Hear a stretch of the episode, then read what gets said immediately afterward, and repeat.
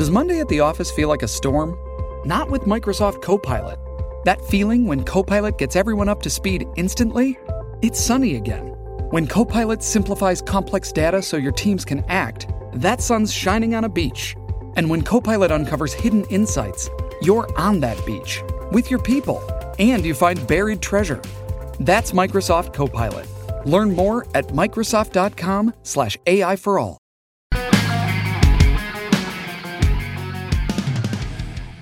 Hey, this is Duncan Brannon, author of The Soldier Code and former voice of Chuck E. Cheese and Barney the Dinosaur. You are listening to the I Know You Hear Me podcast with my good friend, Flynn Hendrix.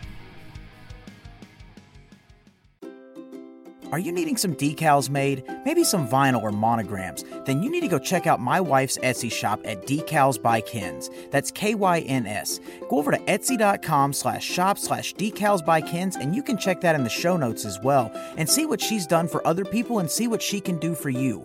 And I'm speaking from experience here. All of my water bottles, my protein bottles, they all have something that she's printed and put on there and those things last. So if you need something like that for a gift, for your family, for your kids, or even for yourself, go check out what she can do for you. And as a special treat for my listeners, if you use the promo code Flynn, that's F L Y N N, she's even going to get you 10% off your order. Now, you can't beat that. So go check it out and see what she can do for you. And I know you hear me. All right, guys, welcome back to another awesome episode of the I Know You Hear Me podcast with yours truly, Flynn Hendrix. And it's been a busy, busy time, guys. I've been burning the candle at both ends. Started a new job, which is still a transition. Um, you know, getting used to something that is similar to what I did for the last seven years, but not what I did for the last seven years. So there's still a little bit of that hesitation, missing the old job despite it not being the right place for me, and just being in being out of my comfort zone, which is good, but missing that because it's what I've been so used to for seven years. But obviously, you're not going to grow if you're in that toxic environment and you're just staying comfy in your comfort zone. So I'm just dealing with the transitions, coming out of a bit of a rough patch, and we're going to come out on the other side of it. So that's just a matter of staying positive, and I've got to remind myself of that. But guys, I'm still here, I'm still making it happen, and I've got another awesome interview for you here today. But before we get into that, I'm going to do a few quick housekeeping notes and then we're going to jump right into the interview. Make sure you're getting those shirts, guys. I've got them in, and as you're hearing this, um, there's probably going to be a lot more shirt options by that point. So make sure you're getting those out there. I've had a lot of people getting them. Basically, they've been flying out of my hands since they came in the mail. So thank you to everyone that supported. I've been giving you shout outs on social media. I want to give you shout outs on here like Katrina, Vonnie, Steven, the guy that makes my banners for conventions, man, you guys rock. Thank you so much for showing your support. I really appreciate it. And man, if you want to do that too, guys, like I said, 10% of every purchase is going to go to the Nashville Humane Society. So if you've got a soft spot for some fur babies, feel free to get a cool shirt. Feels good because I'm a shirt snob. I don't like those stiff fabric shirts. I got the soft fabric, I got the good stuff. So it's something that you're going to enjoy, and it's got some really cool kick ass designs on it. And even some of the former guests on this show, like Katrina, have designed some of these shirts and those are the ones that are selling the quickest. So support her artwork, support this show, and just have some fun. And guys, make sure you're getting connected on social media. I'm on all platforms Instagram, Twitter, Facebook. Get those likes up, get those numbers up. So let's just keep it going. Get the word out there about this show. Get the word out there about me. That way, if there's a wrestling event in your town or if there's a convention in your town, I can come out to it. We can meet in person. Who knows? We might even do a live podcast, and I'm all about that. And on top of that, too, guys, if you haven't already, or if this is your first episode, go subscribe, go share, go hit that five star review button, and even leave a written review if you think I've earned it. But let's get those numbers up. It really helps the algorithm and it helps this show more than you know. The audience is growing worldwide, so let's make it happen. Let's just keep this trend going. And we're getting further and further into this. I can't believe this show is still going this long. It's just, I guess that's me being ever so humble, but it is what it is, guys. I'm just grateful that this is still going and that you guys are still tuning in. And make sure you're hitting up our sponsors. And if you're needing some coaching, like how to start a podcast, how to start acting, how to start professional wrestling, or hell, if you're a professional wrestler that needs help with character development, I'm your guy. Check the show notes because I've got information about that too. Very reasonable price, very reasonable service, and I will make sure you've got somebody in your corner that's going to steer you the right way. Well, guys, That's it for me in these rambling house notes. We're going to take a quick pause for a word from our advertisers, and we'll be right back on the other side. Hi, I'm Will Harridge, and I'm an audio engineer. But you would not believe the amount of mediocre voice actors I get in on the daily. It's scary, honestly. I always want to recommend them to Elise Bowman, who's the best voice acting coach I know, but I'm always afraid I'm going to offend them and be out of a job. Thankfully, I send the best ones over to her anyway over at EliseCoaches.com, and they keep coming back. Hi, I'm one of the mediocre talents that Will has to work with.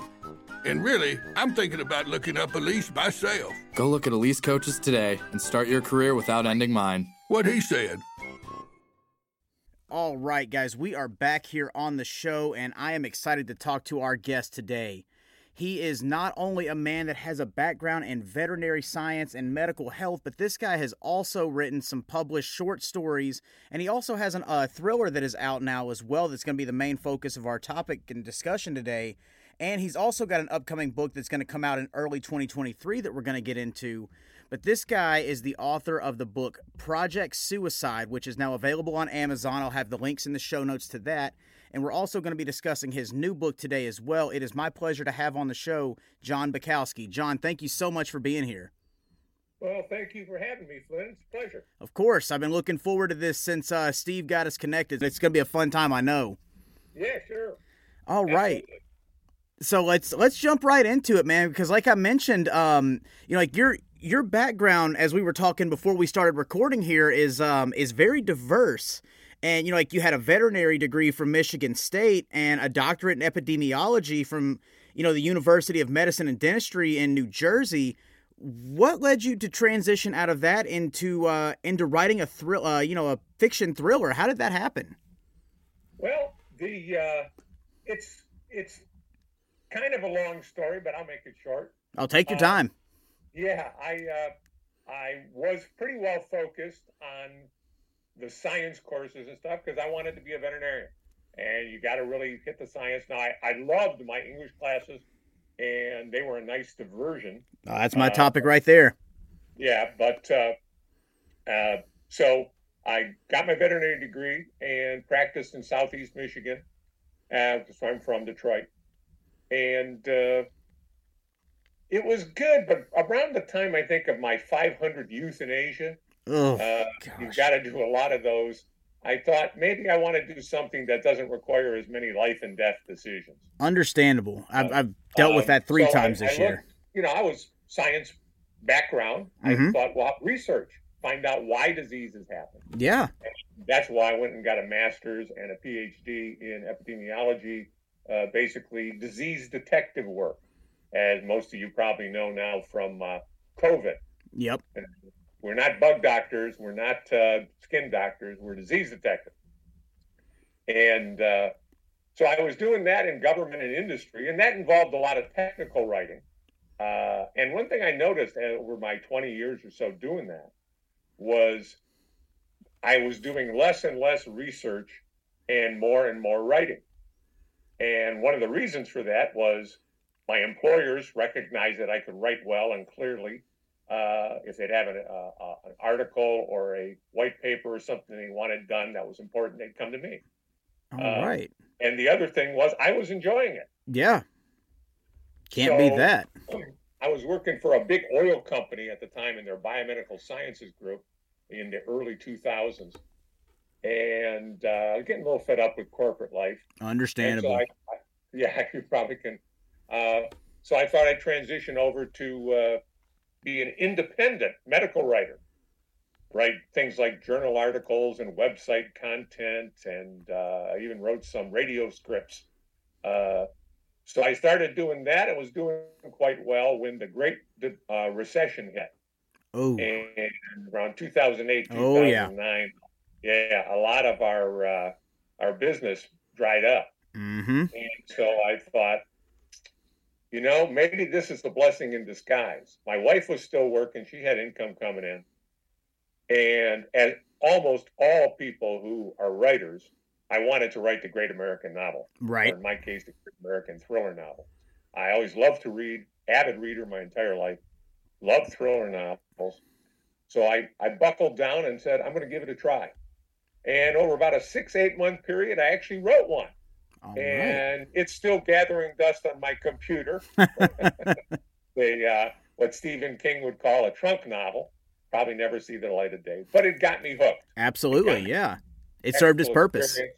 Yeah, and it got me it got me hooked. So even as business picked up in the medical writing, I kept doing short stories. I started a couple other novels, and around six years ago or so, I uh, said I'm going to transition completely into novel writing and fiction writing, and uh, so that's what I did, and that's uh, the path. I'll tell you, it's uh, it's not as profitable, but it's a lot more fun.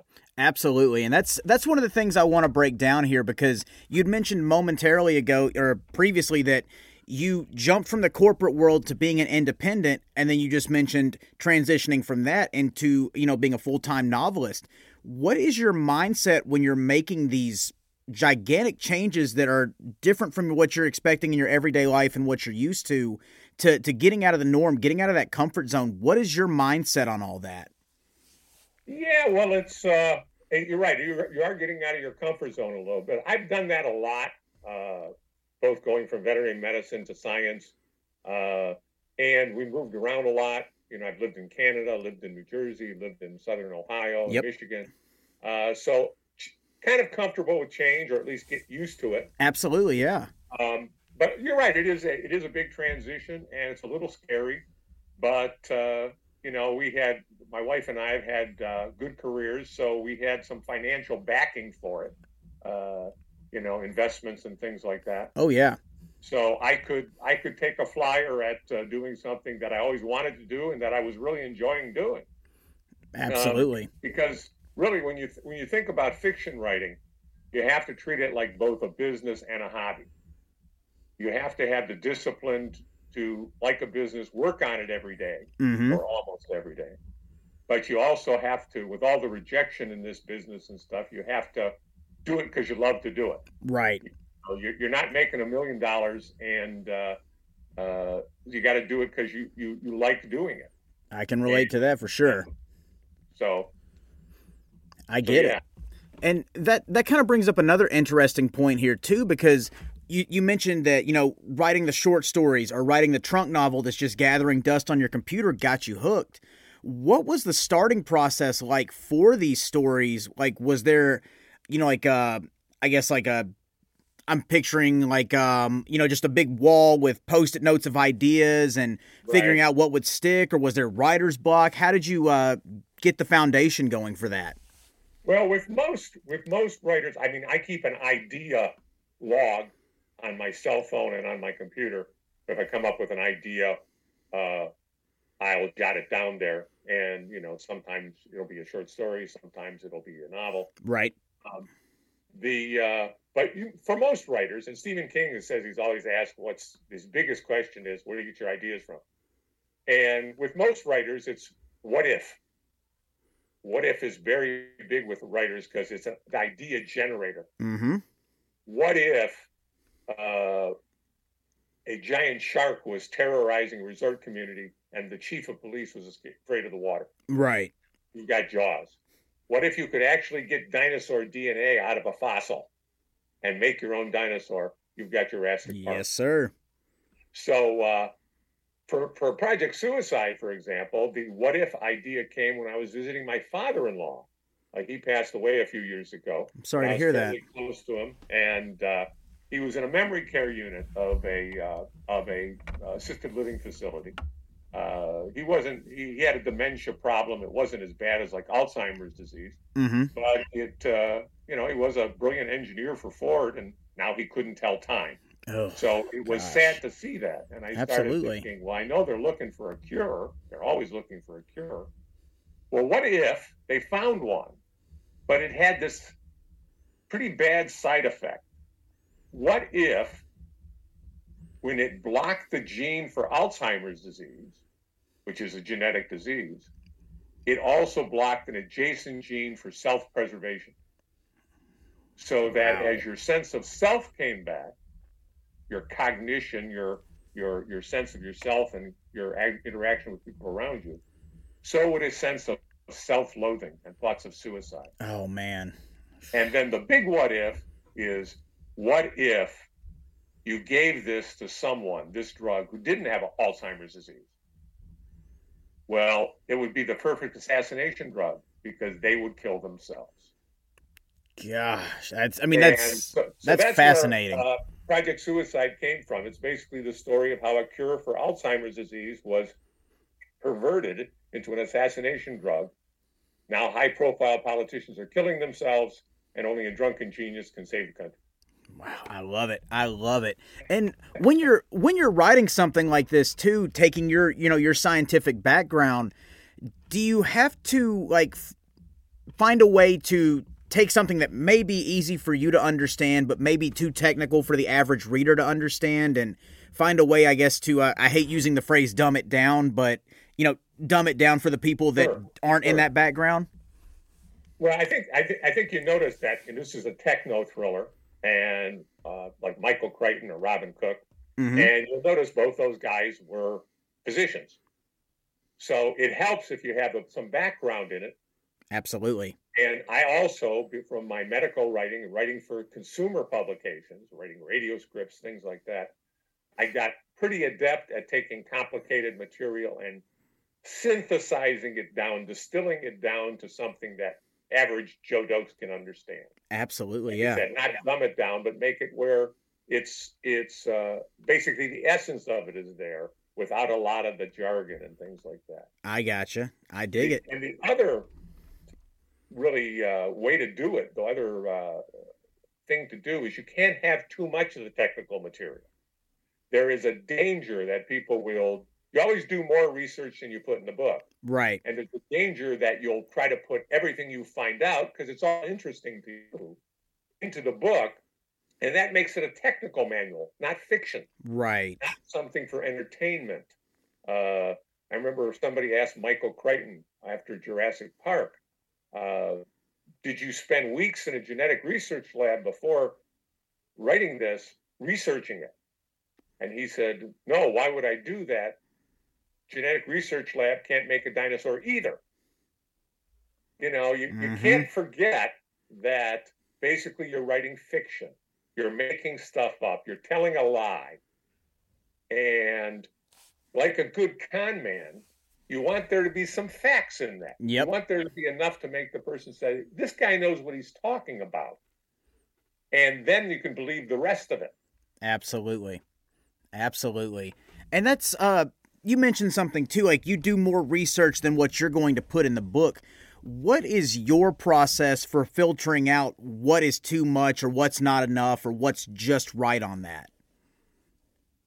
Well, it's I think that the key is don't forget that the technical material is not really what the book's about. Right. Um, the technical material, and in my case, has got some political stuff. There's no real politics in it but politicians are dying. Both those things are kind of what um, Alfred Hitchcock would refer to as the MacGuffin. They keep the story going. They're the uh, they're the driving force behind it, but they're not the story. The story is about characters involved in life and death, uh, hair-raising experiences, trying to being pushed on by the MacGuffin being pushed on by the technical uh, uh, and political aspects. Mm-hmm. But that's not the story. The story is their their struggle and uh, how they get the bad guy and uh, and and and and stop the problem. Wow, that's so fascinating because it my mind automatically when I when I read the summary for it, like I I figured there would be like political overtones or undertones to it because I haven't had a chance to read the book just yet. But that's that's where my mind went automatically. But I love that you're using them more as you know devices yeah, yeah. to move that story along. anybody could discern my politics out of it, and I don't think there's any real politics in it, or at least very right. little. Uh, and that's important. You know, why would you turn off some of your readers? Exactly. Uh, when that's not what the book's about anyway. Right, and they're there to escape reality for for a little while, get lost in the pages, right. and just enjoy right. the story. It's, it's, supposed to be fun. Yep. It's supposed to be. Ooh, I want to see what happens next. Absolutely. You want to keep them hanging on the edge of their seat, read that right. next page, and keep them coming back. And that's that's something that I want to focus on too, because um, I'm guilty of getting burned out and you know ignoring the, the warning signs ignoring all of that and just being so gung-ho on what i'm doing when you're writing a book like this or you're writing the short stories or the medical scripts how do you manage your time so that you can avoid being burned out and you know just being tired of something that you enjoy doing? Right. The uh, most writers and i don't think i'm saying anything new here or anything controversial are either morning or afternoon evening writers. Right. I'm a morning writer. Okay. And what you try to do is set yourself a limit, a word count. Say it's 500 words or a 1,000 words. Stephen King does 2,000 words a day, which is, which is crazy. But your word count or your time period is usually about two to three hours. Right. That's I've heard that before. Yeah, and you, it's really difficult to be creative uh, for longer than that. You either go you either go blank inside or you start writing crap, which you have to edit out anyway. So I think that's on average a, a daily word count of like 500 or 1,000 words is pretty typical for a lot of novelists. Hemingway used to say it was a good week if he did 4,000 words, you know, so that's a, on five days, say. Mm-hmm. Uh, so that's 800 a day. Yeah. And, right there in the uh, middle. And uh, you'll hear me talk a lot about Hemingway, Elmore Leonard, and Stephen King because those are my biggest influences. Hey, I dig it. I like it. Uh, yeah, and uh, so yeah, so that, so that's one of the things, and it's it's a constant process. When you finish with a novel, you know, the first draft, you don't immediately start revising it, right? Or uh, you know, it, it's it's a process where you set it aside for a while and try to divorce yourself from it. Do other things. Work on a short story. Uh, do another. Start working on another novel. Something, and give it time. For give yourself some fresh eyes. So when you go back to it, you're now seeing it kind of new. Absolutely. And uh, you know, you go through the revision process. Maybe you'll send it off to a beta reader to read it and say, "What do you think? Understand it? You know, is it is there are there plot holes, things like that, or one or two readers that you trust, writers typically. And so it's a process that goes on, and you're constantly coming back to it over months, mm-hmm. revising, even before it goes to a professional editor to you know get a really good uh, view of it. Absolutely. And, you know, editors are really important. A lot of a lot of beginning authors don't realize the importance of professional editor who can see it the way the reader sees it, but with the professional eye that says, okay, this needs to be changed. This cuts into the flow. This is nicely written, but it it's confusing, you know, something like that. Gotcha. And then in a situation like that too, how like there, there's two things I want to focus on here. When you do have an editor that says, you know, you may need to change this or you may need to change this, there there have been stories of artists that are just so connected to the work they did that they don't want to change it. How do you avoid being so connected to something that you're not willing to change it if an editor makes that suggestion? How do you avoid getting that attached to it? Well, there's an old saying is you, you have to learn over time to kill your darlings. Uh, there are things sometimes that you write that, and they may be very well written. They may have very good turns of phrase, very descriptive, and you just fall in love with them. Um, and an editor comes up and says, "Well, that's all great, but it disrupts the flow, or it it, it, it takes away from the plot, or it's out of character for this person, whatever." And so, yeah, you have a little pushback oftentimes. You go, you know, what are you telling me? It's that's great. Uh, but you, you, you try to sit back, and then it gets why it's good to have a professional editor, someone you can trust, right? And you you have time to reflect on it, and you may come to a conclusion that you know what you're right. What we can keep some of it, or you may say if it's a small thing, no, it makes a point that I want to make, and I'm going to leave it in there. Um, but yeah, there's always uh, you, you're you're your interaction with your editor is a little bit like interaction with a physical therapist. If you don't hate them a little bit, they're not doing their job. Right, absolutely. And that, oh man, I hadn't even thought about that. But I mean, you're exactly right. Especially, I can relate to that because I had physical therapy on my arm two yeah. years ago, and it, it, was a process. You know, doing things that were uncomfortable. And, and, and but writers have big egos because you know this is not like uh, uh, this is you. Yeah. I mean, this is this is your talent or your skill being on display. Mm-hmm. And criticism, a lot of people take it as criticism of you. Yeah. And I think that that's kind of something that you mentioned earlier, and I kind of picked up on that you've developed the thick skin for that because a lot of people are very sensitive to that in the creative world.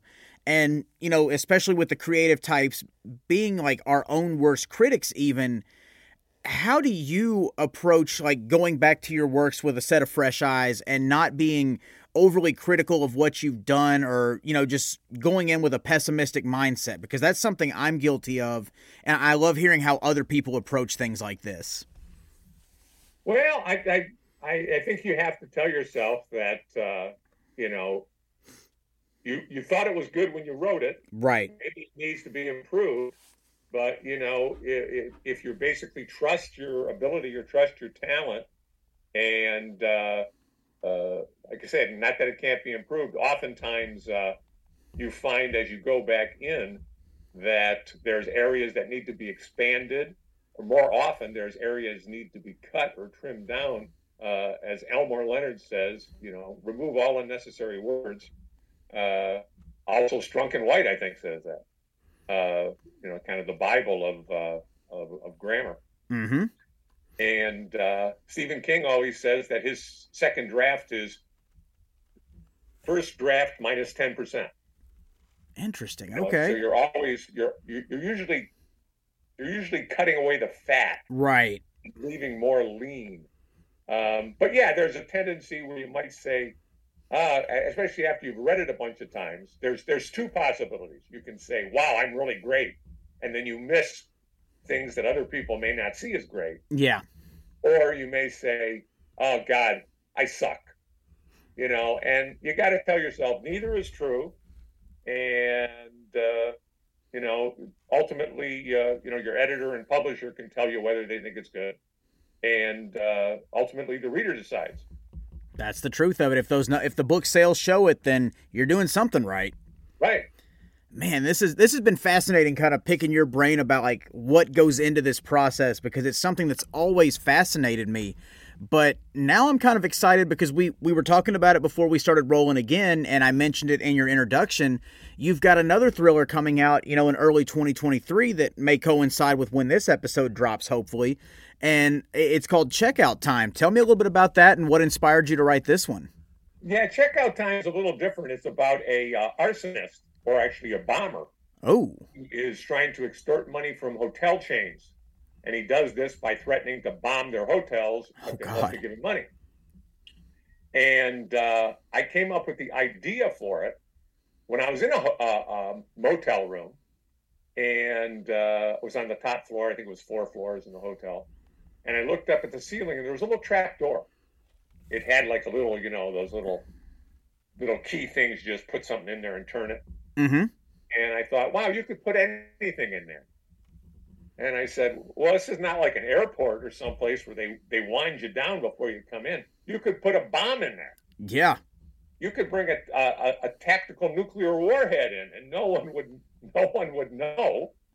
And that got me thinking about okay, hotels are very vulnerable. Somebody wanted to uh, make some money. Why couldn't they try to uh, extort hotels. Yeah. Very, very true. I mean, that's kind of something too, like, you know, it may be playing on a personal fear, but I mean, again, there's a lot more investment into it. And it's another one of those what if scenarios because yeah. God, God forbid it does happen, but other other crazy, scary things have happened in hotels. Oh, yeah. So, and, and people are always saying they, you know, if you think about it, the number of people that have been through that room before you, mm-hmm and uh, that can be a little frightening. Just just that. Sometimes. Oh yeah, Whew, man. That's uh that and that's another thing too. You really don't think about or you try to put in the back of your mind, but yeah, God God knows what goes on before you. That's that's the truth of it. But man, that's that is that's one thing that writers do is they take this stuff from the back of the mind or the hidden in the mind and they bring it forward. Absolutely. Well, man, this Stephen, what Stephen King talks about the dark half. Yeah. That dark half of your personality that maybe is more uh, duplicitous, maybe uh, a little lecherous, what have you. Uh, as a fiction writer, you can and have to bring that out to a certain extent. Yep. To flesh out your villains or whatever. Absolutely, and kind of kind of same in the acting realm as well. You, absolutely. You get to play some, with that a little bit. So I've done some stage acting. You're absolutely right. Oh yeah. man, I see. I'm I'm learning new things right here because I did not find that in my research. So you, that's that's another thing we have in notice on common my there. website, you'll see some photos that are taken from uh, uh, Damn Yankees and uh, uh, Harvey and uh, a few different things like that. Oh, I'm looking at it right now. Yes, sir. You are correct. Man, all right. So you it's funny you should say that as I've got in the next couple weeks I've got some stage performances coming up here, so it's going to be it's good. This I'm to count this as a nice little warm-up chatting to another fellow theater person here. So this is learning new things every day. Yeah, and and you mentioned about you know it's like acting, and it is because people have said to me, "Now your characters, is there any of you in that? People you know?"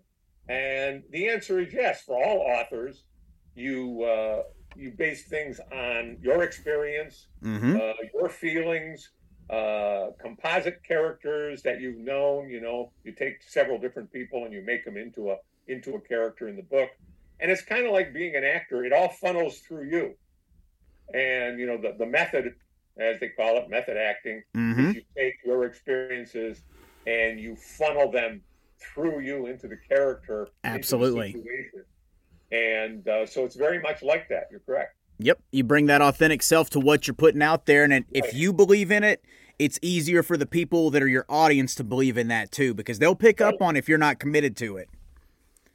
Correct. Man fascinating stuff. And I've, I've just enjoyed diving into your mind to like understand your process for not only writing these stories, but you know, like just how your process works, how you have your set time. Like in the morning, you're an early morning person, and just the different blocks of the day that authors will utilize to make sure that the work gets done. It's been a fascinating learning experience for me, so I appreciate that.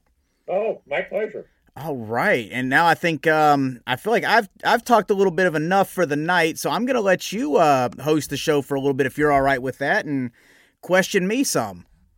Okay, well, being an author, one of the things I always want to do is find out what do you like to read. Uh, I, I, have uh, relatives who read technical manuals mm-hmm. for entertainment. Uh, other people like romance novels. What do you what What do you like? What kind of reading do you like? Oh man, so let's see. In the in the voiceover world, I tend to get a lot of uh, technical manual scripts for auditions. So I, I, read them, but I can't necessarily say that I enjoy them. Right. But I'm I'm more of a, a science fiction type person. Um, okay. Was a big fan of the Dan Brown like Angels and Demons, uh, the Da Vinci Code. I love that series. I've got a huge stack of Star Wars books I still have to get through. And I'm a very big, like, especially having a background in wrestling, reading like the biographies of these people and learning more about them that may not be out there as much and just seeing that, you know, like on their on their way up the independent level as where I'm at now, they went through a lot of similar situations and it really humanizes these larger than life people that you see on TV and I just I get lost reading those autobiographies. So it's I'd say science fiction and autobiographies more than anything else. Well, that's you know I, you're right about biographies and autobiographies. I think it's fascinating too the the history of these individuals and uh, how they came to be the people we knew or know. Mm-hmm. Uh, and as far as science fiction goes, yeah, I've, I've, I've, I've loved, I grew up with science fiction, uh, Destination Moon and things like that. Jules Verne, yeah, H.G. Wells. Uh, oh, man. Went through lots of stages. Project Suicide is a little bit science fiction in that, you know, it's, uh, it's uh, a, a drug kind of thing, a uh, adverse reaction, or you want to call it a side effect from a drug. Uh, that's kind of science fiction. Absolutely. Okay. So now I know that from doing these podcasts and stuff, and also from your stage uh, career, what's the biggest celebrity? Who's the biggest celebrity you've either had on a podcast or you've worked with professionally? Um, Man, um, or maybe your favorite, if not biggest, but I I would say maybe on this show, possibly celebrity wise, it would probably have to be um Bob Bergen, who would be more famously known as the voice of Porky Pig. Oh, okay. And then um, that's as far as like interviewing on the podcast. Now, as far as like on stage, wrestling, whatever it may be, I was, um, as we're recording this now, it's been about two months since it happened, but I was actually on pay per view uh, when WWE was here in town in Nashville. So I was a part of a segment on their pay per view where I was front and center with one of their top stars named uh, named Seth Rollins. I was portraying a security guard. They took the local talent to do that. But I would uh-huh. definitely say that, you know, doing that was probably my biggest brush of fame right there. Okay. Um, so staying with your acting, what's what's your biggest acting gig or role that you've ever landed? I was uh, Don Quixote in Man of La Mancha, and that's like a monster uh, role, and uh, uh Cinderella, Prince, and the Wolf and Into the Woods. That was another big role, or a couple of big roles. What was, what was your biggest one, or your favorite? What's your favorite acting oh, gig?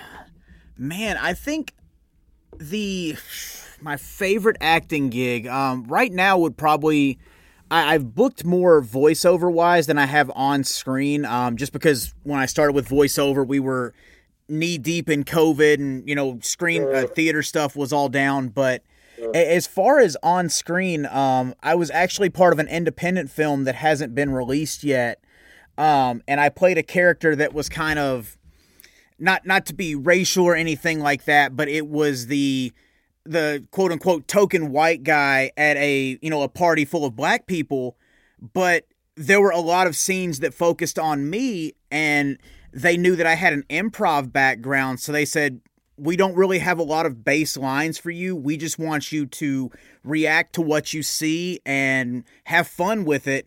And like by the end of the night like there were several retakes where people were having to you know like redo the scene because they were laughing so hard at something I did or just having fun playing along with That's it. Great. And it was it was an absolute blast. I'm just I'm waiting to see the final product of it now. What's what's the name of the movie? Uh, it's called We Couldn't Make This Up. Okay and it was actually it was made by a local comedian uh, his name is will brown and he's actually somebody that i'm hoping to have on the show here you know sometime in the near future and he's supposed to be filming an amazon comedy special at some point too so he's got a lot of big things going but just having mutual connections we got connected he asked me to play this part um, and it went from there. And sticking with the podcast uh, idea how do, how do you go about finding guests for podcasts? Ah, the biggest thing I would say it started out originally being fortunate enough to have dipped my toes in so many different genres and walks of life that I've met just this eclectic group of people, whether it's, you know, independent wrestlers or voice actors or people that are up and coming. And I kind of started off with that. And when it started getting bigger from there, I had people start reaching out for it because, you know, like they'd heard it through word of mouth. They'd seen it, um, you know, I guess growing on the charts for the different like platforms it was on. And then, you know, somebody like our mutual connection, you know, Steve reached out and said, Hey, if I've got somebody that I would like to, you know, help promote on your podcast, would you be willing to interview them? So my answer is yes, absolutely, because everybody's got a story to tell, and it's always going to be a chance for me to not only make a new friend, but have a new learning experience in the middle of it too, and give them a platform to get their story out there. Very good. And uh, finally, how you like living in Nashville?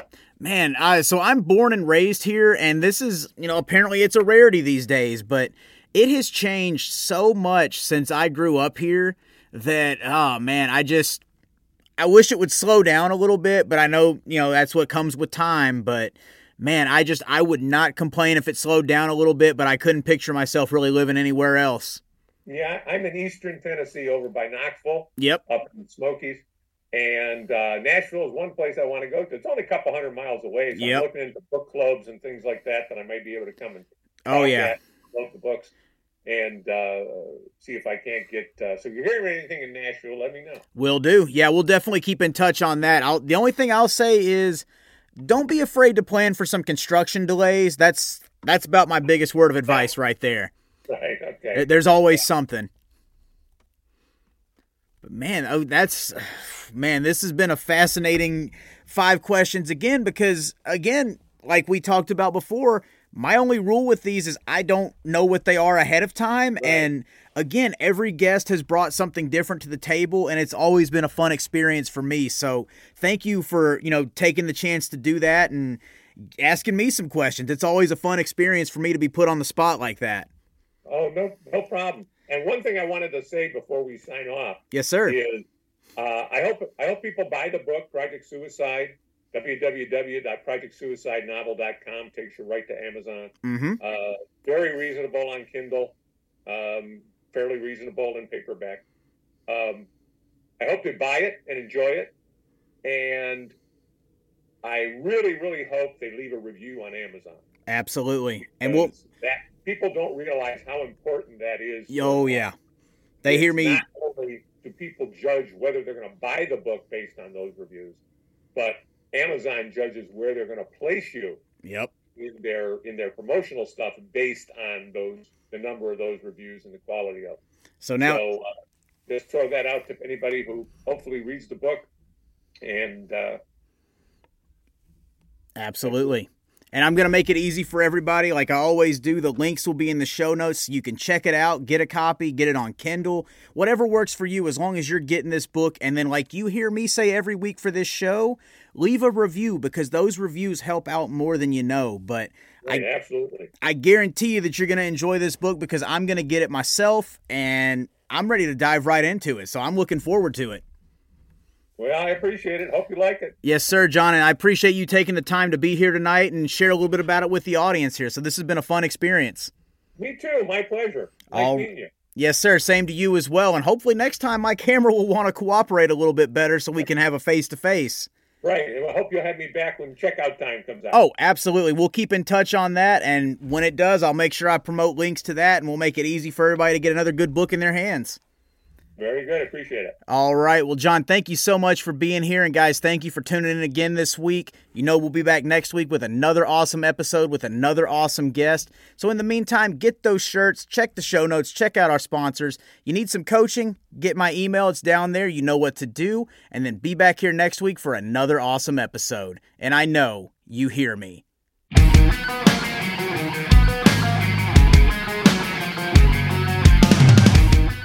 I Know You Hear Me podcast is a presentation of Flynn Hendrix Enterprises. We thank you for tuning in this week and we hope you'll check out our sponsors and advertisers.